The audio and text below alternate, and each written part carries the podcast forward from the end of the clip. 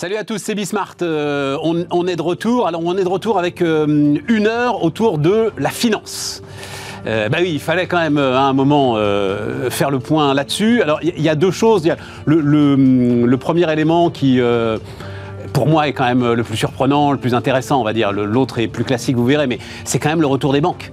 Alors, si vous n'êtes pas, si vous pas noyé dans l'univers bancaire, je vais vous la faire courte, les banques, c'était mort il y a quoi? Il y a deux ans, les banques, mais acheter même des actions des banques, mais vous êtes complètement cinglés, c'est fini. Euh, elles n'ont plus de modèle économique, elles sont laminées par euh, les taux négatifs, euh, elles sont laminées par toutes les décisions d'ailleurs qui sont prises, que ce soit sur le plan prudentiel ou sur le plan même politique. Regardez la dernière en date, c'est tout ce qui touche autour de l'assurance emprunteur pour, pour les crédits immobiliers. Ouais, sauf que les résultats là qui sont tombés en février sont des résultats historiques, notamment pour les banques françaises. Donc euh, voilà. Alors l'autre difficulté pour les banques, c'est de trouver des voies indépendantes pour en parler. C'est toujours le problème, ça, depuis 20 ans que je parle des banques. mais euh, on en trouve de temps en temps, vous allez voir. Et puis alors l'autre sujet, plus classique celui-là, c'est tout ce qui se joue autour de l'ESG, euh, de l'ISR, enfin appelez-la euh, comme vous voudrez. Là, il y a, d'ailleurs un petit truc marrant, je rends hommage à ma consoeur du Figaro qui a fait un magnifique titre sur euh, le grand méchant loup et la, maman cochon. Figurez-vous que Carla Icahn, alors je crois que Carla Icahn, c'est pas la peine de le présenter, c'est euh, sans doute ce qu'on peut trouver de, plus iconique en termes d'avidité sur les marchés, voilà, on va dire ça comme ça, depuis maintenant 40 ans euh, aux États-Unis. Le voilà qui euh, part à l'assaut de McDonald's parce qu'il n'aime pas la façon dont McDonald's traite les truies, notamment les truies qui portent des petits cochons. C'est sans doute un magnifique symbole de ce qui est en train de se jouer, autour de l'ESG. Donc ça aussi, on va, on va en parler dans l'heure qui vient. C'est parti, c'est Bismart.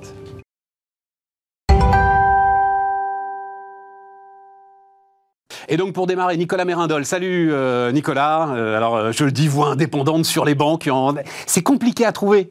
Tu vois, des gars qui ont été dans le système parfaitement, maîtrisant parfaitement le système, et qui aujourd'hui peuvent en parler très très librement parce que ils en sont sortis. Et, voilà, c'est. Oui, parce que j'en suis sorti il y a une dizaine d'années, tout en étant très présent. Et ben voilà, tout en restant exactement investi ces dix dernières années. Exactement. Enfin, c'était tes employés, c'était c'était tes, patrons, c'est devenu tes clients, donc euh, c'est pas mal. Donc Nicolas Mérindol, un président fondateur du groupe Carmin Finance, et effectivement, il y a une dizaine d'années, euh, directeur général des caisses d'épargne. À l'époque, c'était que les caisses d'épargne, il n'y avait pas encore la fusion. Euh. Il y avait Natixis déjà. Ah, il y avait Natixis déjà. Il y a le commune, oui. Et on était, c'était en train de se rapprocher. C'était en train de se rapprocher pour. Dessus. Voilà. À l'étage du dessous, c'était fait, mais pas l'étage du dessus. Bon, rentrons dans le dur, Nicolas, parce que j'ai plein de, plein de questions à poser et on n'a pas de temps que ça. Euh, on a une demi-heure tranquille pour, euh, pour parler, mais il y a énormément d'éléments. Donc, le premier, c'est quand même ce qui euh, m'a fait t'appeler.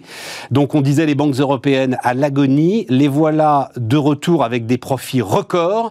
Donc, les cinq principales banques françaises ont publié des performances historiques. Elles cumulent 31 milliards d'euros de résultats nets en 2021, et ça même à ton époque. Enfin, ça, ramène aux années de délire, hein, années 2006-2007 2007 pour, euh, pour l'environnement bancaire. Qu'est-ce qui s'est passé? Qu'est-ce que tu mets, toi, en avant? Et puis, question subsidiaire, est-ce que c'est des purs éléments conjoncturels, notamment sur euh, la banque d'affaires avec des valorisations euh, d'entreprises aujourd'hui qui sont spectaculaires? Ou est-ce que c'est peut-être un nouveau cycle qui est en train de commencer pour le secteur bancaire? Alors, première remarque, l'agonie non, sincèrement. Comment ça, l'agonie non? D'ailleurs, sur ces dix dernières années, Stéphane, si on regarde la croissance des valorisations des, des euh, dans, euh, valorisation euh, sur le CAC 40 du secteur financier, il est meilleur que celui, il est comparable à celui de la santé, il est meilleur que celui du pétrole, il est meilleur que c'est-à-dire que ça a bah, fait, ça a doublé les non, mais tu me prends les télécoms, le pétrole, euh, la santé. Bah oui, mais les télécoms, c'est pas, c'est pas, c'est pas franchement. Ils sont à la rue les télécoms. Oui, enfin, on va pas parler. Mais les télécoms, la rue. La santé. en fait, non, mais intuitivement, la santé, on pourrait imaginer que ça s'est comporté de à peu près le secteur de la santé, ça comporté de façon à peu près comparable. Mais surtout, c'est pas l'agonie aucune banque n'a perdu de l'argent. Non. Dans ces mais le sujet, c'est qu'il se faisait tailler des croupières sur chacun des éléments où il dégageait du bénéfice. Alors c'est ça dont on va parler. Donc première remarque, on va voir que c'était pas l'agonie, ça n'est plus l'euphorie ou l'excès ou les excès ou l'ibris d'une période. On est revenu à un business model un peu plus stable dans le temps, mais pas à l'agonie, mais pas à l'agonie. Ok. La deuxième, la deuxième remarque, Pour ce qui concerne l'Europe continentale, rien de nouveau sous les tropiques. C'est un marché saturé. Euh, la perspective de croissance des banques, elle n'est pas liée à la conquête de la part de marché. Non. Les, bancarisés français ou européens, eh bien, ils représentent, ou les non bancarisés représentent une toute partie de la population, dont, dont d'ailleurs pas grand monde s'occupe. Sauf un peu peut-être les mutualistes, euh, culturellement, sociologiquement. Donc c'est, ça n'est pas l'agonie, mais ça reste une vraie problématique stratégique quand on est patron de banque. Moi, je me suis toujours posé la question de dire, c'est quoi le business model de développement d'une banque en Europe continentale? C'est pas la, du tout la même chose que c'est en Turquie où il y a peu de bancarisés, Ouais. ou en Amérique latine, sans parler du Salvador ou de, ou, Ou de l'Afrique. Absolument. Donc, deuxième élément, ça, ça reste vrai. Alors, comment, dans ce contexte de bancarisation complète, on a eu une année extraordinaire en 2021 Ben, C'est très simple. En fait, toutes- tous les feux ont été ouverts. La comparaison par rapport à 2020, qui n'était pas une, une année extraordinaire. D'accord. Mais, Donc- mais là, là, là, on a donné des chiffres euh, bruts, quoi. hein. en- en valeur 31 absolue. milliards, voilà, absolue. Et on a eu une croissance à peu près, encore une fois, sur, tout- sur tous les volets. C'est-à-dire qu'au niveau du produit net bancaire, ce qui serait le chiffre d'affaires d'une Ouais. d'une entreprise, euh, ça s'est considérablement. Il y a eu une forte croissance parce que tous les moteurs de l'avion, euh, quand on est une banque, c'est mieux d'avoir plusieurs, euh, plusieurs moteurs, deux de chaque côté, c'est très bien. Donc l'asset management, Ouais. l'asset management, donc c'est des gros encours. Et c'est le marché de la bourse qui l'a porté. Comme vous êtes aussi rémunéré à la performance, vous êtes porté par le marché boursier, vous êtes un gros asset manager de la place. Si on prend euh, les, les- les grands asset managers européens, il y a des Français dedans. Amundi est un très gros asset manager. Donc les Amundi est le dixième asset manager du monde. Eh oui. Voilà. Et donc, Donc, Amundi, c'est Crédit Agricole hein, euh, aujourd'hui. Et donc, quand vous avez une croissance des marchés, vous avez une croissance mécanique de euh, la valorisation des euh, assets under management, des actifs sous gestion gérés par ces asset managers, et vous avez une prime de performance. Alors attends, premier point, parce que alors on va reprendre tes quatre moteurs. Euh, une question sur asset management, parce qu'à chaque fois, on dit oui, mais euh, Robinhood, euh, euh, les applis aujourd'hui qui permettent euh, aux particuliers de trader, voilà, ça représente peanuts, et pour toi, ça représentera. On, on- on va y, on- on va y revenir aussi sur les fintechs, sur les autres acteurs. Les- le marché, il est tenu par ces gros, euh, ces, ces- ces- ces gros acteurs. Le reste, Et est- il le restera. il le restera, bien sûr. Il le restera pour des tas de raisons. Alors, ok, asset management, premier moteur. Le, le premier moteur, les marchés. Donc c'est d'ailleurs euh, dans la même dans la même veine que, le- que les asset managers, c'est-à-dire les marchés, les transactions sur les marchés financiers, les, les- les salles de marché des banques. Et ça a marché et sur les et sur l'equity et sur les produits de taux. Tout a été porteur. C'est-à-dire qu'il y a eu beaucoup d'émissions obligataires, beaucoup de crédits, beaucoup de crédits structurés, beaucoup de transactions sur, euh, sur les actions parce que le marché était booming. Donc, euh, Sachant que, quand même, petite parenthèse là-dessus aussi, les banques n'ont plus le droit aujourd'hui de euh, traiter des titres pour leur propre compte, hein, ce qui est une Oui, des clés de la crise de très- 2007-2008. Oui, oui, oui, c'est Voilà. très encadré. Très encadré, voilà. les- les- les- Trading pour compte propre, ça s'appelle. Trading Voilà. pour compte propre. Les books pour compte propre. Donc ça, c'est le deux- c'est les, c'est les deuxièmes moteurs, très financiers, très macro, en, en grosse masse. Après, vous avez sur ce qu'on appelle l'économie réelle ou la banque commerciale, la banque de tous les jours, Ouais. les deux marchés ont, ont très bien fonctionné. Les entreprises ont emprunté, les entreprises ont, ont- ont investi, et sur des montants quand même qui sont, euh, qui sont très très conséquents. Donc, tout ça a généré... Donc c'est un signe d'excellente santé, en fait, du tissu économique, quand on se retrouve avec des résultats comme ça, Oui, euh, un- oui, en tout cas, c'est un signe qui euh, accompagne euh, de manière très intuitive et très logique, très cohérente, euh, la croissance du marché action, la bonne performance des Ouais. marchés actions, et, Et la croissance économique. Et l'activité économique, et l'activité économique en général. Donc ça, c'est une réalité, et ça vaut sur toutes les banques, il n'y a aucune exception. Ensuite, vous passez aux charges. Là, on a vu le chiffre d'affaires. Ouais. C'est exceptionnel. Et, et il faut comprendre qu'il y a un effet de levier par rapport à toutes les, les- tous les chefs d'entreprise euh, entre une banque et une entreprise classique. C'est que quand on est, vous et moi le savons bien, on démarre le 1er janvier, il faut aller le chercher, son chiffre d'affaires. Ouais. Quand vous êtes dans une banque, vous avez un stock très très important dans votre bilan, Ouais. qui est très handicapant quand euh, les choses vont mal, mais qui, est, euh, qui vous porte la masse, le, le- le- le chiffre d'affaires, il est beaucoup plus sur tout le stock d'encours, notamment de l'asset management, que vous avez accumulé, et qui euh, ne représente pas une, une, année de flux, de collecte nouvelle. C'est dix années oui, de mais travail qui se valorisent. Et donc là, vous avez un effet de levier extraordinaire. Nicolas, sur le crédit. Euh, sur le crédit, alors le crédit immobilier par exemple, hein, euh, booming, forte concurrence, avec des marges qui s'écrasent totalement. Ça veut dire que si on retrouve un tel niveau de bénéfice, les marges ne ah, sont pas à ce point écrasées alors. Je vais, je vais, vous donner la recette. Vas-y. Donc deuxième, euh, on va revenir sur le crédit parce que c'est un cas, c'est vraiment un cas très très particulier de la finance européenne et de notre, notre banque centrale. Donc les charges, il y a eu toutes les banques, mais ça de façon continue, parce qu'il n'y a pas le choix, pour les raisons qu'on évoquait de bancarisation déjà d'un marché très saturé. Il y a un challenge permanent et tous les plans stratégiques, même les meilleurs comme BNP Paribas n'y échappent pas, euh, réduction des coûts, optimisation des process, de l'organisation. Et donc il y, a, une vraie maîtrise des coûts dans les banques. Ce qui culturellement, dans, il, y a, il y a 20 ou 30 ans, n'était pas tout à fait le cas. On ah était bah, porté par les marges, on était porté Alors il y a une troisième ligne qu'on oublie et qui est fondamental dans les banques, c'est le coût du risque. Vous avez une croissance du chiffre d'affaires, maîtrise des risques, maîtrise des charges, et vous avez pour les deux plus grosses banques une stabilité du risque. Donc toute la croissance du, chiffre d'affaires, la, croissance de la rémunération n'a pas été amputée, voilà. mais très très peu une croissance du risque. Coût du risque, on le dit très très vite, coût du risque impose aux banques de prendre une partie de leur marge justement pour les mettre en réserve. Euh, et c'est des bénéfices en moins. Pour être, pour être très concret, ce sont les impayés, ce sont... Euh, Exactement. Donc, euh, et ça, c'est lié à l'amélioration de la situation économique, la baisse du coût du risque. Donc les deux sont liés. Les deux sont parfaitement liés. On est encore. Ça, veut, dire que, ça veut dire que si ça se retourne, c'est tout. On va y revenir. Comment la, question suivante, ça va être c'est quoi l'avenir? C'est quoi l'avenir Voilà. Sur, sur cette partie de risque, euh, vous avez les deux plus gros acteurs, BNP Paribas et Crédit Agricole, qui ont vu leur risque très, très, très stable. Puis vous avez deux banques qui ont vu leur risque diminuer. C'est-à-dire que non seulement il y a une croissance du chiffre d'affaires, mais euh, à ISO chiffre d'affaires, il, y, a une moindre partie de, cette, euh, de, ce chiffre d'affaires qui était consommé par du risque.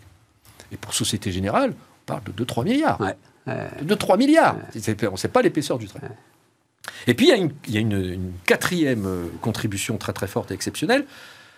Je vais choisir. Vous savez, il y, a, un refinancement qui a été mis en place pendant la fameuse crise, la première crise euh, financière, celle de, 2009-2010, où c'était une telle inconnue, le monde de la finance, avec euh, le, shadow banking et tous les risques cachés, avec la, titrisation, on savait plus, on, savait plus vraiment quels étaient les risques portés que les banques n'osaient plus se prêter entre elles.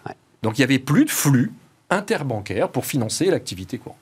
Donc il fallait s'adresser aux banques centrales pour, euh, pour se refinancer, qui elles-mêmes redescendaient sur la banque voisine de, de l'autre côté de la rue. Donc la banque centrale devenait un élément moteur du financement des banques. Et ça a duré, en fait. Et ça fait 10 ans que ça dure. Et ça fait 10 ans que ça dure. Enfin, 10, qu'est-ce qu'on dit? 15 ans que ça dure. Et, évidemment, avec la crise du Covid ou, ou la problématique du financement de l'économie, la Banque Centrale Européenne a dit aux banques, écoutez, si vous, si vous prêtez un peu plus à l'économie, à l'économie réelle, elle est toujours réelle, mais on, s'est compris, c'est-à-dire aux entreprises, mais aussi aux particuliers, alors je vous finance à des conditions favorables. Au hasard, je vais prendre un chiffre, je vais dire 100 milliards par banque. Au hasard. 100 milliards par banque ont été empruntés à la Banque Centrale Européenne à des conditions exceptionnelles. Comme les taux sont très très bas, une banque qui emprunte à, à moins 1,5%, à moins 0,5, ou euh, autour de moins 0,5, et qui reprête ces 100 milliards à l'économie à 1%. Moi, je suis chef d'entreprise, on me prête à 1%. Je, je, je, 1%, bien sûr, j'espère que la rentabilité de mon investissement va dépasser ce 1%. Donc, au lieu d'avoir un coût de la ressource qui est euh, l'interbancarité avec toute la problématique, à quel... Non, mais on a compris, Nicolas. Donc, 100 milliards, 1%, ça fait 1 milliard. 2%, ça fait 2 milliards. Donc, il se trouve que, effectivement, quand je dis 100 milliards, ce n'est pas un chiffre au hasard, nos principales banques françaises ont pu emprunter une centaine de milliards chacune, qu'elles ont pu, à, à taux négatif, qu'elles ont pu replacer à taux positif. Et donc, ça, ça a généré incontestablement une marge financière supérieure à la normale par rapport à ce refinancement. Alors tu vois, c'est marrant. Et là, on est, si, vous additionnez pour certaines banques 2 milliards, je, vais être très prudent, 2 milliards liés à une amélioration du coût de, de refinancement à la Banque Centrale Européenne. Vertueux, c'est très bien, puisque pour les avoir, il a vertueux, fallu- je sais pas, Pour, les- alors, si, euh, pour les on- avoir, il a fallu, il a fallu quand même justifier que euh, on a prêté aux entreprises et euh, alors c'est lié au point Ok, précédent, mais- puisqu'on a dit qu'il y avait une forte activité et que les banques ont joué leur rôle, elles ont, elles ont été bien rémunérées, mais ça veut dire qu'elles ont prêté à l'économie. Elles ont pu se refinancer à des conditions meilleures euh, qu'avant ce système de refinancement à la Banque Centrale Européenne. Donc si on cumule ça, plus euh, euh, de- de- une moins Tout ce que tu as décrit d'activité. Eh et de- Eh, des résultats exceptionnels. Ok. Exceptionnels. Parce que vous n'avez aucun euh, signal négatif, vous n'avez que des contributions positives sur toutes les lignes. Je comprends, juste parce que j'ai tellement de questions à poser quand même, mais je comprends que, avec ce que tout tu viens de nous expliquer sur le rôle de la Banque Centrale Européenne, le fait qu'une partie de ses bénéfices repartent en dividendes euh, auprès des actionnaires des banques peut intellectuellement poser un problème. Voilà. C'est pas, euh, tu vois, autant l'activité bancaire, les risques pris par les banques, les risques donc pris par les actionnaires des banques, le dividende est parfaitement légitime. Si c'est la Banque Centrale Européenne qui, euh, globalement, aurait prêté à Stéphane Soumier, il aurait eu les mêmes résultats, là, intellectuellement, ça me pose un problème. Voilà. Oui, mais c'est- ça, ça- ça participe C'est intéressant. c'est un système, il faut le prendre dans Bon, sa globalité. ça veut dire, non mais Nicolas, ça veut dire, parce que c'est ma question, ça veut dire qu'il n'y a pas de nouveau cycle. Non. Ça veut dire que tout cela s'inversant, euh, on retombe très très vite. Absolument. Ouais, voilà. Absolument. Donc vous ne pouvez pas en tirer des conclusions en disant c'est- c'est- cette, cette industrie s'est révolutionnée, elle a passé euh, sa- sa- une mauvaise décennie, Ouais. elle est repartie pour une belle décennie. Voilà, c'est ça. Non, parce que sur chacune des lignes, ça va être plus compliqué. Euh, la contribution au risque, ben, vous avez les effets PGE, vous avez toutes les contributions de l'État. L'État français a été quand même très très courageux. euh, euh, on, on est d'accord, on n'est pas d'accord, peu importe. Mais les effets, Tout le monde est d'accord, qui n'est pas d'accord? Voilà, les, effets ont été. Mais c'est sur le, c'est sur, non, c'est sur le mot courageux que non, je te c'est parce que, parce que c'est de la dette. non, mais c'est parce qu'au bout du bout, c'est de la Oui, dette et que euh, bon, euh, Bref. on aurait pu avoir que des que des que, que des gens sais, qui sont très, si trop- depuis trop- 1974 il fallait du courage en France pour euh, Ouais, ouais, d'accord. euh, créer de la dette publique, Ouais, ça- ça- ça- waouh, on aurait eu des responsables politiques d'un sacré courage. Donc, donc, euh, le- l'environnement économique est pas, on, on peut pas reproduire nos 6 ou 7% de croissance de cette année en oubliant que c'était parce que c'était moins Je 8, comprends. et donc on va se réenrouler autour de 1 je et ça va comprends. être compliqué. D'accord. Euh, on va avoir des sujets d'inflation, on va avoir les sujets de toutes les entreprises qui ont été aidées et qui d'un seul coup vont se revoir, vont se voir dans, face aux, aux difficultés réelles, post-soutien globaux, chômage partiel, euh, PGE, et là on va rentrer Alors dans là c'est intéressant, juste question très donc, très courte là-dessus risque, parce que la, la- la- la partie risque va repartir. Va repartir. Non, non, mais centrale va quand on dit- son système. Voilà, quand on dit 31 milliards d'euros de, de résultats nets, les, les chefs d'entreprise qui nous écoutent, qui pour certains d'entre eux peuvent se gratter un peu la tête sur le PGE, euh, peuvent se dire, bah, bon Dieu, ils pourraient faire un effort. Le problème, c'est que tout ça est ultra réglementé, que c'est la Commission européenne qui décide ou qui décide pas des délais de remboursement. Ouais. Enfin, ça se fait pas en claquant des doigts, il faut le sûr, préciser, ça, hein, que- Nicolas. parce que- oui, oui. Alors, c'est- bien un crédit bancaire. Ouais. Hein, donc, c'est pas un crédit euh, directement des États, c'est un crédit bancaire garanti par, euh, par les États. Donc, c'est- c'est pas une nuance euh, banale, euh, c'est d'abord un crédit bancaire. Garanti par les États, ça pose des problématiques d'aide d'État, d'où l'intervention de la Banque Centrale Européenne et, des autorités euh, pour éviter les aides d'État, qui pourraient être un vrai, un vrai problème. hein. Mm. Alors, on pourrait s'interroger sur euh, les PGE Air France, les PGE euh, à, à des entreprises publiques. Et bon, ça, ça respectait les règles et tout le monde, dans, ce, dans ces cas de crise, a, Mais, accepté, enfin, des- tu- a accepté certaines ambiguïtés. On. Non, non, mais un mot sur Air France, parce que ça aussi, il faut vous préciser. Air France cherche à rembourser au plus vite possible son PGE, parce que, par exemple, ils peuvent pas faire d'opération de consolidation sur Alitalia, et en ce moment, enfin, sur les- la, Et donc, la nouvelle compagnie née d'Alitalia, Alors, où il y aurait une, pour ça que une opération à premier point, c'est un prêt euh, bancaire. Et vous avez beaucoup d'entreprises, beaucoup de TI, et nous, on, a- on en a accompagné pas mal, en leur disant, écoutez, en fait, vous avez, vous avez pris le PGE, vous avez bien fait, ça vous a, ça vous a aidé. À 80% de- des cas, c'était pas pour euh, sauver euh, un canard boiteux ou, euh, ou reporter inexorablement une issue fatale. C'était vraiment pour passer euh, un moment difficile. Et donc, on leur a dit très vite, allons voir la banque, discutons avec elle, sortons du PGE pour revenir à un crédit classique. Sur des durées. Qu'à ce moment-là, tu peux allonger beaucoup plus. Et, et dont les conditions de taux sont quelquefois, même paradoxalement, euh, meilleures parce qu'il y avait Il des est trop tard pour faire ça, euh, non, Nicolas Bien sûr que non, il n'est pas, il est- bien sûr que non, il n'est Voilà, pas trop tard. Non, non, il n'est pas trop tard. Les patrons Donc- qui se posent des questions, en fait, faut pas attendre Il faut de pas attendre les l'État qu'il y ait des décisions qui vont être compliquées à venir. euh, voilà. De toute façon, Euh, c'est toujours, moi je prône toujours pour, le- pour les, les chefs d'entreprise, euh, sans être les bourgeois de Calais, je, je, je- je prône toujours les discussions régulières avec son banquier euh, de, de- de parler des difficultés de l'année et de se projeter et, et d'anticiper au maximum, au maximum, même 18 mois avant, 24 mois avant, les besoins, les besoins de fonds. Et donc le PGE, il faut anticiper le plus possible. Le- Alors, tu le disais, euh, euh, la Banque Centrale Européenne va euh, arrêter son... Enfin, va arrêter, on verra bien, hein, euh, ses distributions donc, de, de- d'argent gratuit. Euh, remonter des taux d'intérêt, enfin, on, on sent qu'en termes de stabilité financière, on, on change un petit peu d'air. Oui, oui, oui. oui. Mais c'est plutôt pas mal pour les banques, ça. Enfin, moi, je les ai entendus, euh, Oui, oui, mes alors- amis banquiers, pleurer contre les taux négatifs. La remontée des taux d'intérêt, ça, c'est bon à prendre pour le Oui, système bancaire. mais il y a, y y une- il y a une période un peu délicate. Parce que le, le principe de la banque, c'est de transformer une ressource à des durées courtes euh, sur des durées longues. Ouais. Je, je cari- je- je caricature. Euh, vos dépôts sont réutilisés pour faire des crédits à une entreprise. Donc un crédit à 7 ans est financé par un stock de dépôts qui pourrait être retiré.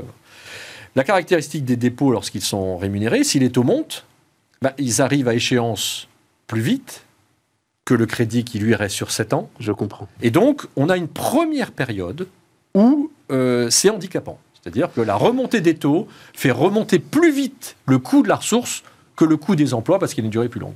Et ensuite, la hiérarchie se remet en place et les ressources sont rémunérées sur des durées courtes, donc euh, à des taux plus bas, et les emplois sur des durées plus longues et les crédits sur des durées plus longues, donc à des taux plus élevés. Et on reconstitue la marge nécessaire pour financer le risque, la transformation de ces durées et les risques de liquidité. Donc il y a, c'est vrai, pour une banque, la courbe des taux et des taux euh, euh, positifs, euh, j'allais dire économiquement sains, euh, c'est-à-dire plus c'est long, plus c'est risqué, plus c'est rémunéré, c'est ça la base. hein, c'est ça la base. Le, le de l'économie et des taux, c'est ça. hein. C'était. On ça- a cru, on a cru l'oublier pendant quelques Eh, ouais, années. ouais, ouais. Donc, on va y revenir. Et donc il va y avoir une première période un peu difficile, et ensuite ça va reconstituer euh, le- le- un, un- un bilan euh, plus sain au niveau des banques. Et l'inflation là-dedans, elle intervient comme euh, quelque chose de plutôt sympathique pour les banques ou quelque chose de plutôt complexe à gérer? Ça va être lié Ça va être lié au taux. Ouais, voilà, c'est ça. C'est la façon dont, c'est vraiment le lien entre les deux. dont les taux vont remonter. Ça veut dire donc euh, euh, le, le sujet bancaire européen reste aujourd'hui le même, euh, avec en plus des conditions prudentielles qui empêchent, et c'est là où on peut se rapprocher des télécoms, c'est-à-dire l'idée qu'il faudrait à ce moment-là, puisque euh, continent largement bancarisé, faudrait que les banques puissent grossir par croissance externe. C'est ça en fait le, Ouais, le alors- sujet aujourd'hui qui leur permettrait d'avoir des fondamentaux un peu plus solides. Elles ne le peuvent pas parce que concrètement les conditions prudentielles Oui, alors sur, sur- l'interdisent. sur les, sur les banques européennes, le, le marché, il est ce qu'il est et il ne permettra jamais de faire des grandes, des grandes opérations.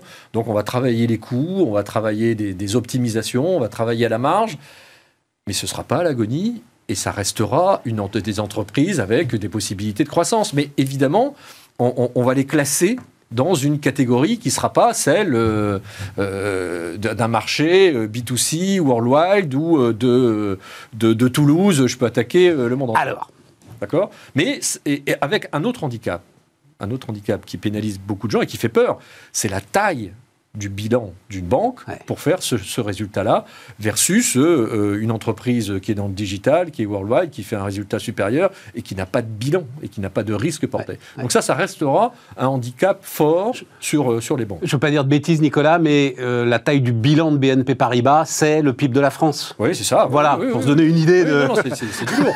Et puis, du et- et- lourd. Et, vous savez, moi, je, je- je classe, euh, y, y il y a quatre, quatre tailles de banques, euh, quatre types d'acteurs. Donc, on a les, les grosses banques euh, régionales. Arkea est une belle banque euh, qui, a, qui a- qui a- qui a sa propre taille. Filiale du Crédit Mutuel, hein, Arkea. Enfin, et- filiale du Crédit Mutuel. Et, et qui euh, a tout à fait sa place et sa performance. Vous avez les banques qui sont entre 50 et, et 100 milliards en, en- en termes de, de fonds propres, dont BPCE fait, est dans cette taille-là. Et puis après, vous commencez à changer de catégorie, et vous avez celles qui sont au-dessus de 100 milliards. Là, on touche BNP Paribas euh, et Crédit Agricole box dans cette catégorie. Crédit Agricole a fait une année euh, quand même com- complètement incroyable. hein. Ouais. Tous les, Et donc, et donc, et donc, tes et catégories de banques et, ensuite et, et, et- la dernière catégorie, c'est ceux qui sont autour de 200 milliards. Et ceux-là tiennent vraiment le haut du pavé. Et ça, que- c'est les Américains. et ça, c'est les Américains. Et ceux-là, ils jouent worldwide. Euh, ils sont capables d'allumer un réacteur, d'en enfermer un autre, d'aller sur tel pays, de jouer. Ils ont beaucoup plus de beaucoup plus d'effets de levier. Donc ils jouent, mais ils jouent sur des masses euh, vraiment extrêmement euh, considérables, des fonds propres considérables, et, et- et ils tirent tout le temps tout le temps le marché. Ils montrent quand même qu'on peut avoir un retour sur investissement, une rentabilité des fonds propres quand même très élevée. Est-ce que c'est un sujet de souveraineté qu'il n'y ait pas une seule banque européenne qui puisse jouer dans cette catégorie-là, Nicolas? Non. Non. De souveraineté, non. De souveraineté, ouais. De souveraineté, on a là, parlé à un moment de. Ben- Ben- BNP Par- Paribas est un, est un, est un Champions League quand même, hein, ça en termes de performance, de qualité, d'acteurs, etc. Mais on est très très loin, on est très loin des très gros Américains, des- des- et qui eux ont une capacité de générer du résultat, parce que dès que les réacteurs s'allument un peu, pour les raisons que j'évoquais de, taille, ça profite à des masses considérables et ça génère des résultats incroyables. Pourquoi est-ce que dans ces conditions-là, et restons sur les banques européennes, elles ne vont pas Là, je lis des choses absolument passionnantes autour des paiements. Il se passe vraiment, il y a une espèce d'effervescence autour des paiements. Il se trouve que euh, le, le directeur général de BNP Paribas l'année dernière était venu nous raconter euh, donc euh, le lancement de cette initiative européenne des paiements, euh, 30 banques européennes euh, pour essayer de se passer de Visa et de Mastercard. C'est vrai, là, tu as un intermédiaire qui te pique euh, 1% de commission. Pourquoi faire? Voilà. Tu te rends compte que ça avance pas, que ça bouge pas, que c'est englué, c'est dans des marais. Ça va se faire, Stéphane. Ça va se faire, mais Stripe va euh, trois fois plus vite. Euh, je lisais dans les échos une interview provocatrice d'un jeune gars là qui dit mais moi je vais défoncer toutes les banques euh, Oui, oui, oui. trois fois plus vite. Bien sûr, bien sûr. Mais sauf que la réalité pour le moment, hein, c'est que tous ces acteurs pèsent pas grand-chose. Même Stripe sur les paiements par exemple, même. En, en- en Europe, en Ouais. Continentale, non, Stripe, c'est- pour l'instant. euh, C'est aux États-Unis. non, non, oui, c'est aux États-Unis. C'est euh, donc parce que parce que le système de paiement, euh, on, on peut faire le lien avec la crypto-monnaie. hein. Le, le système de paiement On finira européen, avec ça, la crypto. le- il, il- il existe, il est là, il, Il est fonctionne mais il coûte cher. Il coûte cher. Donc non, mais il coûte cher. Enfin, donc le chiffre donc, que donne ce jeune gars là, j'ai oublié sa start-up, c'est 700 milliards non. prélevés quand même en Europe Comme- sur. mais euh, Alors, comme je, comme je disais, euh, dans, dans les dans la stratégie de toutes les banques, il y a toujours le volet euh, économie des coûts de structure et préserver les commissions. Je- les, les banques européennes n'ont pas le choix. Ce projet va aboutir. Ouais. Alors, il va aboutir peut-être pas avec les 30 banques pour démarrer. Mais quand Mastercard a été créé, ou Visa, ça ne s'est pas fait avec tous les acteurs. Ça s'est fait avec quelques-uns qui ont tiré, les autres ont rejoint. Donc il y a une vraie volonté en France, il y a une volonté en Allemagne. Les Espagnols s'interrogent un peu par rapport à leur système. Et la, difficulté, c'est ceux qui ont- viennent de faire des investissements. Ils disent, vous êtes gentil, moi je viens de, de beaucoup investir, vous demandez de tout débrancher, de recommencer dans un projet, et en plus il va falloir qu'on se mette d'accord à 30. Donc c'est ça la difficulté, mais personne ne conteste le fait que c'est- un beau projet européen qui doit se mettre en place et qui va apporter, qui va être gagnant-gagnant pour tout le monde, hein, qui va réduire les coûts, permettre de réduire les marges et de préserver donc le- le poids des banques. Donc ça va se faire avec quelques leaders. Euh, Il y a déjà une réunion qui est prévue euh, dans le calendrier. euh, Ouais, je sais, mais je te dis, l'interview qu'on avait eue avec, avec le directeur général de BNP Paribas était. On a l'impression qu'on a du mal à avancer. J'ai juste un chiffre hein, pour vous, Non, mal. voir de quoi On mal, parle. Boston Consulting Group dit c'est le marché des paiements va doubler de taille d'ici 2030 pour atteindre les 3000 milliards de dollars. Ça c'est le flux, hein, c'est pas le. Ouais, mais enfin, ça veut dire que tu as. La base. Voilà, tu as. Oui, base, mais il y a. Non mais c'est vrai, c'est un, Et donc pour toi, elles sont pas à côté, elles sont pas à l'écart de toute du justement tout. la dynamique fintech dont tout. tu dis Non, non, non, elles vont piquer tout. la valeur. Euh, Aujourd'hui, encore une fois, là, le 99% des flux passent par là. hein, soyons, soyons sérieux. Ils se passent par les systèmes bancaires classiques. Par contre, euh, moi qui suis passionné des fintech en général et des françaises en particulier, j'en ai suivi 400, 450 en France. hein. 400 à 450. Euh, c'est un formidable aiguillon. aiguillon. C'est Voilà. un- c'est une machine. euh, alors, elle, elle- elle prospère plus ou moins toutes, euh, mais c'est sûr que ça a bousculé, ça oblige les banques à accélérer. Mais sur le, le- le- le système de masse et la, et la sécurisation et les investissements que, que ça représente, d'ailleurs, beaucoup de fintech repassent hein, par euh, les infrastructures euh, classiques. hein. Bien sûr. Il ne faut pas, faut, pas se, faut pas se leurrer. Euh, donc, Enfin, repasse par les infrastructures ra- classiques où sont rachetés, il y a, alors là ça devient technique, hein, mais euh, sur les systèmes de compensation, où sont rachetés par euh, sont- des banques sont- classiques, où sont rachetés ce qu'a fait la Société Générale par exemple avec Trésor, euh, etc. Voilà. exactement.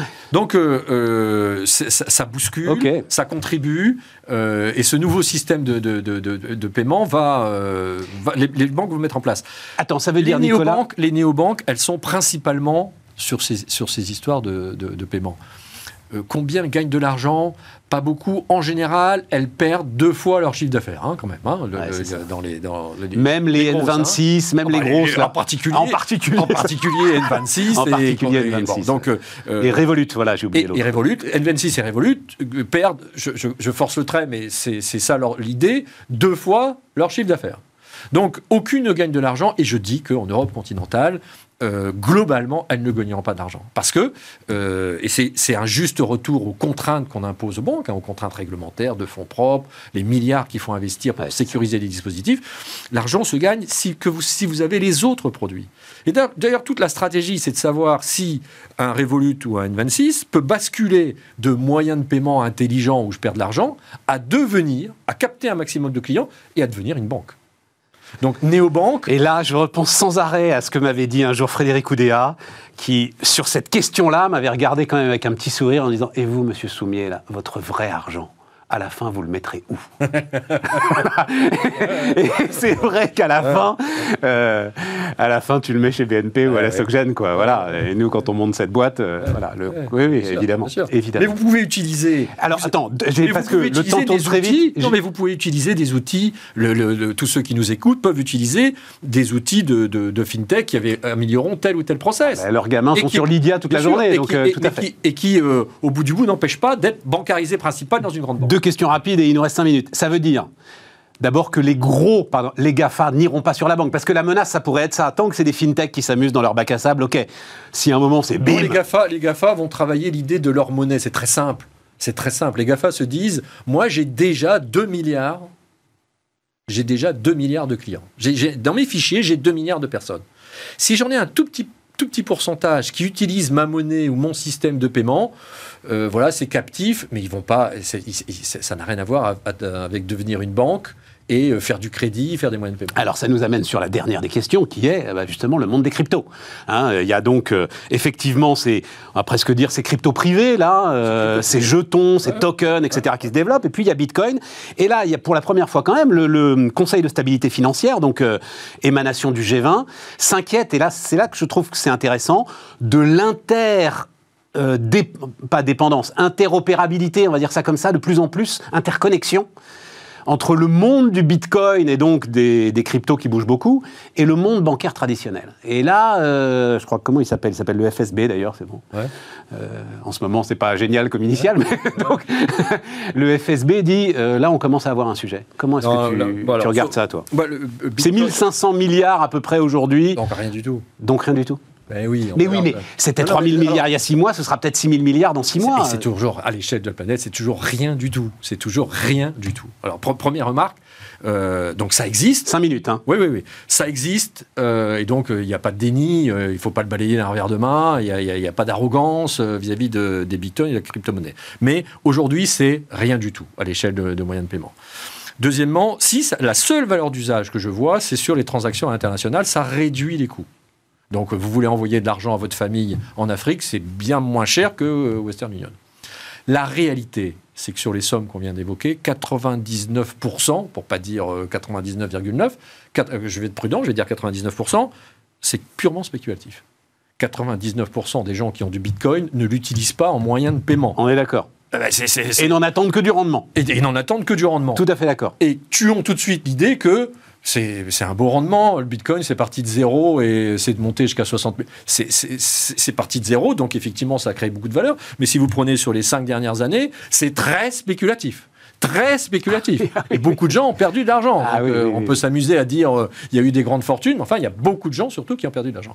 Donc, ça n'est pas, c'est pas vraiment un moyen de paiement. Euh, c'est surtout un outil euh, spéculatif de type euh, euh, valeur refuge avec tous les aléas que ça représente. C'est surtout pas une Oui, mais monnaie. moi, mon sujet, c'est pour la stabilité financière. Moi, mon sujet, c'est est-ce que, euh, euh, avec Wall Street qui se met à côté euh, des indices, euh, alors ETF euh, sur le Bitcoin, avec Goldman Sachs qui euh, conseille ses clients sur le Bitcoin, avec les grandes banques et, euh, alors, nos banques européennes pour l'instant restent un peu à l'écart, mais combien de temps?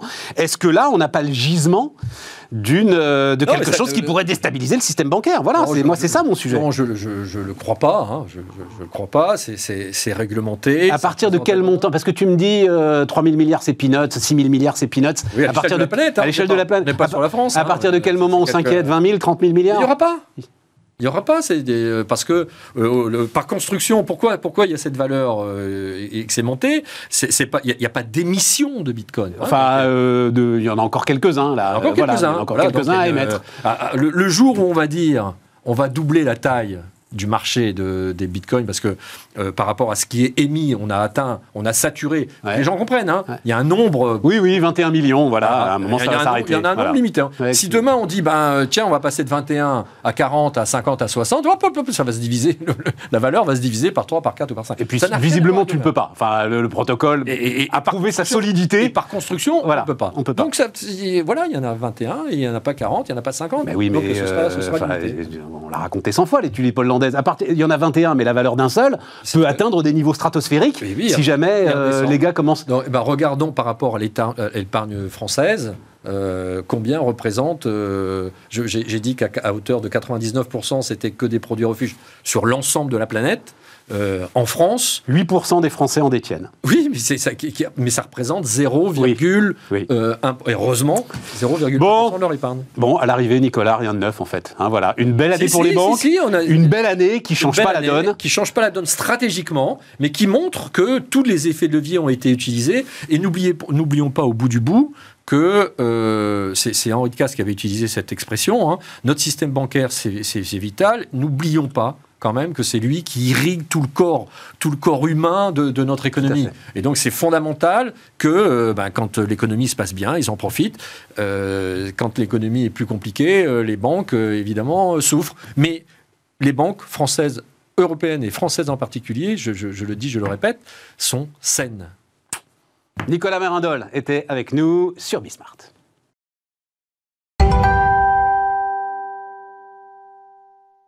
Et on repart les amis, on repart avec Nicolas Motis, euh, professeur à l'école polytechnique. Salut euh, Nicolas, Euh, professeur et chercheur au sein du département management de l'innovation et euh, entrepreneuriat, donc département management de l'innovation et entrepreneuriat à l'école polytechnique. Alors, et tu travailles depuis combien de temps sur, donc on va parler de l'ESG, de l'ISR, depuis combien de temps? 20 ans Nicolas? Ça fait quasiment une, une grosse quinzaine d'années, donc on n'est pas Ouais, loin c'est des ça. 20 ans, mais c'est pas encore complètement 20 ans. Tu parlais de ESG quand personne ne parlait de ESG, quoi. Quand hein, ça en faisait fait, un hein. petit peu bizarre, on parlait même pas de SG à l'époque. ouais. Bon, alors, donc euh, l'histoire, alors sais pas pour ça que je t'avais appelé d'ailleurs, mais pour le coup, ça arrive sur un plateau. Donc, je le disais en titre, on va voir d'ailleurs le, le, titre magnifique de ma consoeur, euh, euh, Le Grand Méchant Loup et, et la Maman des Cochons, je crois que c'est c'est ça son titre. Voilà, le, loup de Wall Street et, les Mamans Cochons. Donc, le loup de Wall Street, c'est Carla Icahn. Je la fais très très courte d'ailleurs, Bertil Bayard le, le rappelle dans, son papier, quand Oliver Stone tour- tourne ce film extraordinaire qui s'appelle Wall Street en 86. Donc, il invente ce personnage de Gordon Gecko qui dit Greed is good. Euh, le seul moteur de la vie économique, c'est l'avidité. Ben, en fait, il prend modèle sur Carl Icahn. Et voilà donc ce Carl Icahn 40 ans après qui attaque McDonald's demande deux sièges au conseil d'administration, prend même alors une participation très très faible, mais enfin c'est Carl Icahn, voilà, donc tout le monde tremble. Pourquoi? Parce qu'il ne tolère pas la façon dont les truies, euh, qui donneront derrière les petits cochons qui feront le bacon des euh, hamburgers de, euh, de, euh, de McDonald's, ils ne tolèrent pas la façon dont ces truies en fait sont élevées, la façon dont elles, dont elles, la, la gestation de ces truies. Cette gestation se fait en cage. Et Karl Icahn, visiblement influencé par sa fille, juge ça inacceptable. Je me suis dit, Nicolas, qu'on ne pouvait pas avoir plus beau symbole. Ouais. Visiblement, il est sincère là-dessus, Icahn. hein. voilà, il- c'est- il- c'est- c'est- du retournement total qui est en train de s'opérer sur la planète finance. Et c'est ma première question, c'est... Alors, on a les flux, hein, d'ailleurs, euh, euh, j'ai noté, euh, c'est Bertil qui... euh, qui d'ailleurs donne ces chiffres. Selon Morningstar, donc euh, euh, organisme qui fait autorité, les fonds estampillés ESG ont attiré 64% des flux européens au dernier trimestre 2021.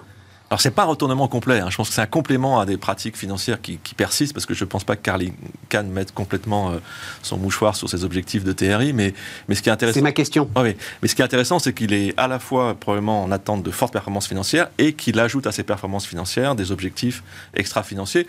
Et on peut le voir de façon euh, cynique, moi je le vois plutôt de façon sympa, parce que euh, qu'il y croit ou pas, à la limite on peut imaginer que ça aura un effet positif sur la qualité de vie de ces, de ces cochons, donc c'est plutôt une bonne chose. oui, oui, ça c'est sûr. Mais ma seule question, Nicolas, elle est là. C'est, et d'ailleurs tu l'expliques euh, très bien dans les différents papiers que, hum, que tu écris. Euh, le- la grande rupture, c'est qu'effectivement l'ESG est devenu rentable. Ouais. On Alors, peut le le- dire ça. L'ESG a toujours été en fait euh, compatible avec la rentabilité. L'ESG en tant que tel n'est pas forcément rentable, mais le point clé, ça c'est un point très très important dans les travaux, c'est qu'on peut tout à fait être à la fois rentable et performant sur le plan ESG. Mais l'ESG en tant que tel n'est pas rentable. Alors ça c'est peut-être aussi Je un- comprends pas la différence. mais la, la différence, c'est que c'est pas parce qu'on a de la bonne performance extra-financière qu'on va forcément avoir de la performance financière. Et, et c'est ah oui, mais moi c'est la performance financière qui m'intéresse. Voilà, donc, donc ça c'est le point clé. Enfin, qui intéresse Carla et Kahn. Ouais, mais, mais c'est pas le seul. voilà. C'est qu'on peut tout à fait maintenant avoir de la performance financière et du coup, en même temps, intégrer des objectifs extra-financiers sans forcément détruire la performance financière. C'est ça le, le point de rupture euh, majeur dans les, dans les concepts, c'est que pendant longtemps, les financiers pensaient que s'ils faisaient autre chose que du risk-return, ils allaient dégrader le risk-return. Et en fait, aujourd'hui, beaucoup acceptent, y compris Carl Icahn, de rester sur des risk return et d'associer à ça des objectifs environnementaux, sociaux. Donc c'est ça le, vrai changement récent, c'est cette acceptation de la combinaison des deux. Alors qu'avant on opposait les deux en disant que c'était soit l'un soit l'autre. Et ça veut dire que aujourd'hui, le moteur qui nourrit euh, l'ensemble de ces investissements ESG, c'est en fait la bonne vieille avidité de Gordon Gekko en 1986. Alors pareil, on peut, on peut prendre cette- les, les- les choses de cette façon-là, ce qui est un peu cynique je trouve, mais C'est pas, cynique, c'est efficace. Alors, Je continue à penser que greed is good, moi, tu vois. Oui, le- oui, oui. Voilà. Oui, alors c'est c'est, euh, ce qui ce qui conduit à ça, c'est effectivement euh, le fait que ça peut aussi être une source de rentabilité, mais ça l'est pas systématiquement. hein. Et certains d'ailleurs se rendent compte lors, lors d'éclatement de bulles sur euh, des fonds verts, par exemple, on s'aperçoit que la rentabilité n'est pas là. Donc euh, le, jeu est plus ouvert qu'il ne l'était encore il y a quelques années, mais il est quand même pas totalement clair. Le jeu, n'est pas encore complètement établi, hum, comment est-ce que les éléments se structurent? C'est-à-dire entre prise de conscience, pression des clients, pression des autorités réglementaires, et puis ce qu'on vient de décrire, l'idée d'une bande de gars qui se disent mais en fait c'est là qu'il faut se faire du pognon maintenant. Où est-ce que tu places les, les équilibres Alors, Ça dépend des sujets euh, ESG. Si on parle des sujets ESG, il y a des sujets ESG sur lesquels il y a eu une vraie prise de conscience, notamment euh, par rapport au climat. Si on prend le climat, ça a Ouais. été euh, absolument majeur depuis quelques années. On a eu tous les accords successifs, les COP, les accords de Paris notamment, qui ont déclenché vraiment des, des changements majeurs chez les investisseurs. Le climat, c'est peut-être le sujet qui a bougé le plus ces dernières années. Il y a d'autres sujets sur lesquels on voit apparaître des, des thématiques assez fortes. Si je reste dans le domaine environnemental, la, la biodiversité, on sent que ça va être un sujet majeur dans les années qui viennent, mais on est encore très en retrait par rapport au sujet climat. Sur le social, sur le bien-être animal, c'est pareil, il y, a des, il y a des percées, mais on est encore très très... euh, Parce que c'est le climat qui donne la rentabilité finalement. Alors- c'est le climat qui derrière permet de baisser, ben, on en parlait, euh, le coût du risque, en Alors- fait lié à l'ensemble de ces investissements. Le climat, surtout, une des façons de l'intégrer pour les financiers classiques, ça a été de l'intégrer pour ne pas détruire leur rentabilité. C'est-à-dire que dans un premier temps, il y a eu toute la thématique de ce qu'on appelle les stranded assets, donc les actifs échoués. Beaucoup d'investisseurs se sont dit, si on a dans nos portefeuilles des actifs avec, par exemple, de l'énergie à base de charbon, euh, dans quelques années, ces actifs-là vont être complètement dépréciés, donc on va y laisser des plumes. Quoi. Et donc, euh, c'est par la réduction du, du risque que le climat est beaucoup rentré dans les raisonnements des financiers classiques. Après, il y a d'autres leviers. Effectivement, il y a des leviers liés à la réglementation. Quand on commence, par exemple, à parler de marché carbone, Ouais. derrière le marché carbone, il y a des coûts très importants pour les entreprises, pour les investisseurs. Et donc, si on n'anticipe pas ces coûts dans ses choix d'investissement, on peut se retrouver aussi avec des performances euh, moins bonnes. Ouais. Et puis, il y a tout un débat de société qui est aussi important. hein. C'est que beaucoup de, de clients, d'ONG, de citoyens euh, sont sensibles euh, aux émissions que, que, que réalisent les, les opérateurs, Bien les industriels. Et donc, ils demandent de plus en plus de comptes aux entreprises, euh, soit par les mécanismes actionnariaux classiques, soit par euh, des campagnes de presse, par des actions euh, publiques. Donc l'aspect, il y a l'aspect performance, l'aspect régulation, mais l'aspect société civile est aussi un aspect très très important. Et qu'on va voir donc là à l'occasion des assemblées générales du, printemps. donc on a pour la première fois, je crois, enfin l'année dernière il y en avait eu, il y a eu deux, je crois, résolutions climat. Alors on appelle ça Say on Climate, deux résolutions climat, mais plus subies que euh, vraiment euh, promu par euh, les entreprises. Et là, d'après ce que j'ai lu, on a Vinci, Atos, Total, Amundi, Safran, Veolia, Engie, qui vont demander à leurs actionnaires de se prononcer sur en fait leur trajectoire carbone. C'est ça, hein, le Silent Climate. Alors ça, c'est ce qu'on appelle le Silent Climate. C'est un Silent Climate qui est structuré par ce que les entreprises proposent au marché, à leurs actionnaires. Mais juste avant, le petit point d'historique qui est intéressant, c'est que le, un des facteurs qui a accéléré ça, notamment en France, c'est une, une, coalition d'actionnaires euh, qui en 2020, donc ça, il y a déjà deux ans, ont réussi à faire passer une résolution climat. Donc là, c'était pas un Silent Climate proposé par l'entreprise, c'était un Silent Climate proposé par des actionnaires. Tout à fait. Qui n'étaient pas satisfaits de la trajectoire annoncée par le, groupe Total Énergie, en l'occurrence, c'était Total, et qui ont dit, ben, nous, on propose une résolution, alors avec des mécanismes juridiques un peu particuliers, mais pour que euh, Total soit plus ambitieux sur ses ambitions, enfin sur ses objectifs climat, et notamment présente une stratégie qui soit alignée avec l'accord de Paris. Et ça, ça a été un facteur euh, qui a vraiment secoué le paysage, parce que cette résolution, elle a, elle a recueilli pratiquement 17% de votes favorables. Alors on peut dire c'est rien, mais c'est quand même beaucoup. Et à ces 17%, on peut ajouter 11% d'abstention à l'époque. Donc il y a à peine deux ans. Et ça a été vraiment un, un élément très important, notamment pour les dirigeants d'entreprise, qui se sont dit, tiens, en fait, maintenant, on peut se retrouver face à des actionnaires qui nous demandent des performances climat qu'avant, on n'avait pas forcément l'obligation de produire. Et là, on a quelque chose de, passionnant sur lequel tu travailles, c'est-à-dire des actionnaires qui eux-mêmes s'expriment, alors pardon pour le terme technique, hein, mais à travers des proxys, c'est-à-dire des gens en fait à qui ils délèguent leur vote. Et là, on se retrouve en fait avec de vrais activistes. qui ont entre les mains des actionnaires qui n'ont pas envie en fait qu'on vienne les chercher avec ça, donc qui leur délèguent leur vote euh, les yeux fermés, et là, on se retrouve. Euh, je veux dire, c'est comme ça que Pouyanné, en partie, m'a raconté l'histoire, tu vois. Et, là, on se retrouve, en fait. Non, mais je trouve que c'est extraordinaire, parce que les armes du capitalisme, en fait, enfin, c'est toujours ça la question, ça date de Lénine. Ils nous vendront la corde pour les pendre des activistes qui arrivent à utiliser les armes du capitalisme pour changer le monde.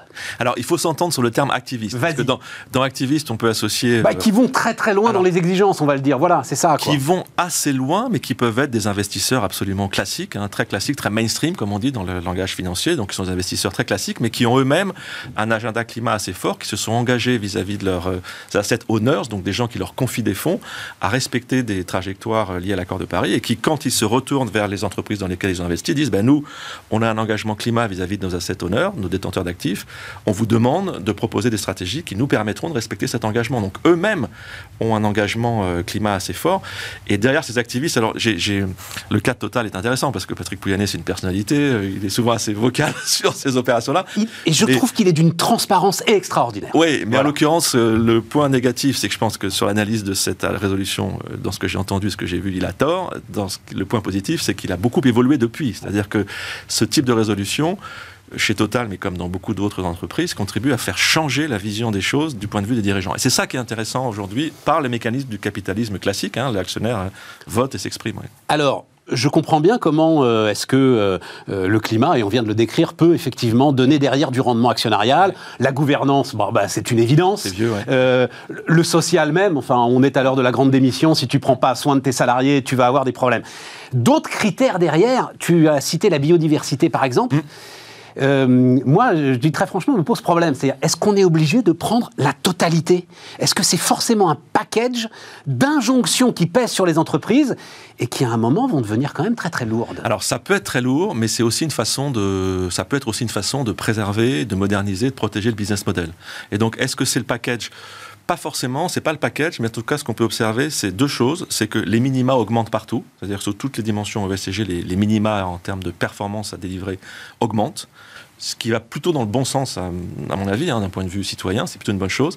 Et puis le deuxième élément clé, c'est que ces facteurs ESG, ils, sont très, ils ont une dimension sectorielle très forte. C'est-à-dire que si on est dans l'énergie, on va pas du tout avoir la même pression sur euh, les facteurs euh, environnementaux que si on est, euh, enfin, ou sur le type de facteurs environnementaux que Je si comprends. on est dans l'agroalimentaire. Je comprends. Donc la dimension sectorielle reste extrêmement présente, ce qui pose d'ailleurs le problème de l'analyse et de la notation, parce qu'on a des choses très très ad hoc selon les... On va y aller, mais avant, c'est une notion effectivement qui est, qui est importante et euh, sur laquelle on aurait dû venir plus tôt. Mais alors, elle est au cœur, nous, de notre démarche euh, éditoriale, hein, donc, euh, euh, puisqu'on a une émission qui s'appelle Impact. Ouais. C'est-à-dire, ça aussi, ça a été un shift important. Ouais, très important. En fait, on investit pour essayer d'améliorer en fait la marge des boîtes. C'est ça le, le truc, hein. Et ça, c'est un point majeur, c'est que pendant longtemps, on s'appuyait uniquement sur des notations ESG pour sélectionner des titres et constituer un portefeuille, ce qui est très bien, mais en faisant ça, on a les mains propres facilement, je dirais, pour être un peu, un peu, un peu vulgaire, mais on constitue un portefeuille qu'avec des titres bien notés. C'est pas ça qui va régler les problèmes de la planète. Euh, si on veut régler les problèmes de la planète, à la limite, aujourd'hui, il faut accepter d'investir dans une entreprise qui produit, je reprends l'exemple du kilowatt avec du charbon, et avoir avec cette entreprise un dialogue actionnarial, un accompagnement dans le temps qui va l'amener à changer son mix énergétique et à transformer euh, son mix charbon par du mix renouvelable.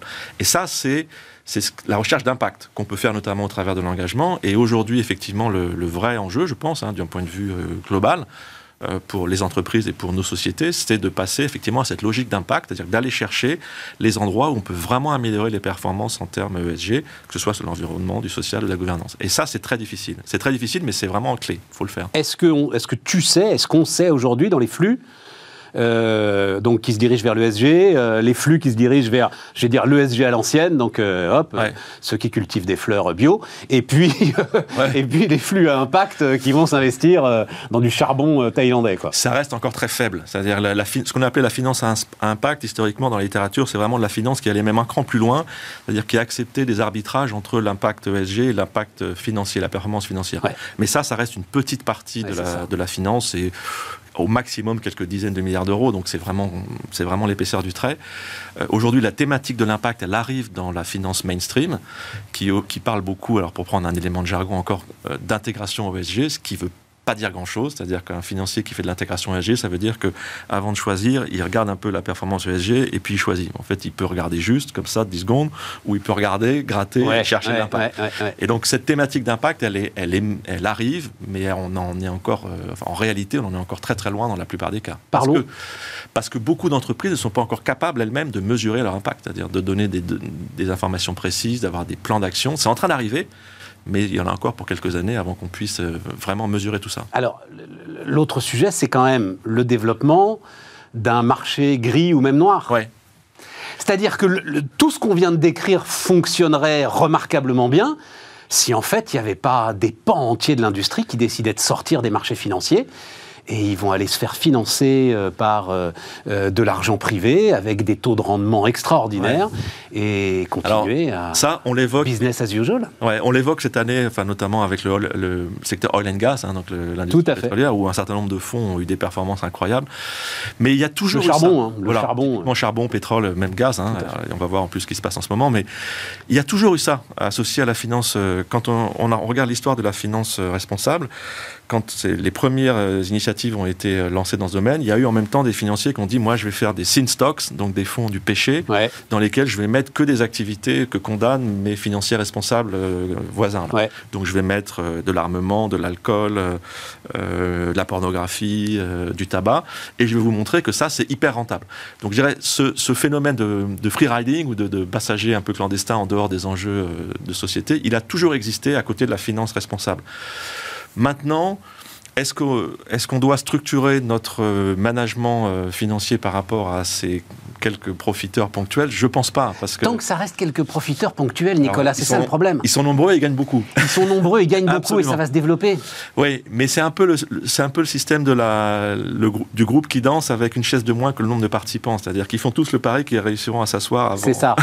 Et, et donc, on- dans le temps, quand même, il y en a un. J'ai lu ça dans une de tes communications, Ouais. c'était très très bien, où c'était le train et tu penses toujours que tu vas être celui qui va réussir à, À- sauter du train le plus tôt. à sauter avant le ravin. Ouais. Et bon, beaucoup arriveront à sauter avant le ravin, mais quelques-uns vont vraiment tomber dans le ravin. Et donc, euh, je, je leur souhaite pas parce que c'est pas dans notre intérêt. Et non toi, plus. tu n'imagines pas que justement, à un moment, ce euh, hors bilan, hors marché, deviennent plus importants et prennent des proportions plus importantes que euh, la finance de marché régulée ESG Non, je pense pas, parce que sur ces activités-là, hein, qui sont les activités euh, mal notées, entre guillemets, sur le terme Tout à fait. non, parce que fondamentalement, les activités mal notées, alors c'est peut-être c'est le verre à moitié plein, hein. moi j'essaye d'être optimiste, ça fait, ça fait 15 ans que je travaille là-dessus, donc pendant longtemps, on, nous expliquait qu'on rêvait en travaillant là-dessus, et je pense pas, en fait. Dans la durée, les business models qui ont de mauvaises notes ESG ont quand même une pérennité euh, qui mérite d'être discutée. Et donc, euh, je pense que pour un investisseur euh, sensé, il vaut mieux parier sur euh, de l'engagement, de l'impact, des business models pérennes, que faire des coûts qui peuvent être très profitables, mais qui sont des coûts, je pense, assez limités dans le temps. C'est bah, Bertrand Badré, l'ancien directeur général de la Banque mondiale, que tu connais très très bien, qui dit en fait, il faudrait à un moment se dire qu'il doit y avoir un write-off, suppression, de l'ensemble des valorisations qui sont appuyées sur des réserves que logiquement on ne pourra donc euh, Rio Tinto mine de charbon, bah non, tu pourras pas aller le chercher de toute façon ton charbon. Saoudi Aramco. Ça, on se retrouve là avec des dépréciations qui peuvent être des dépréciations majeures quand même. Hein. Majeures, oui. Et il y a d'autres leviers pour euh, décourager ce type d'investisseurs, c'est la régulation. Hein. on en parlait, je reviens sur un exemple de régulation classique, les, marchés carbone. Euh, moi, j'explique, je travaille avec pas mal d'industriels qui innovent, qui ont des gros investissements. Je leur dis toujours, dans vos plans d'investissement et dans vos études de rentabilité, mettez un prix du carbone pas à 60 ou 70 euros, mais mettez-le à 150, 200 euros et vous verrez que ça va transformer vos choix techniques. Tout à fait. Et donc ça, si la régulation pousse dans ce sens-là, avec le carbone aux frontières en Europe, etc., enfin, il y a plein d'éléments qui peuvent euh, accompagner des business models un peu plus vertueux. Euh, trois minutes, euh, il nous reste trois minutes. Les notations, enfin là pour le coup, c'est le, un petit peu le choc quand même, en tout cas pour moi, autour de l'affaire Orpea. Ouais. très très bien noté. Et, je réalise un article des échos, j'ai déjà cité, qui m'a passionné.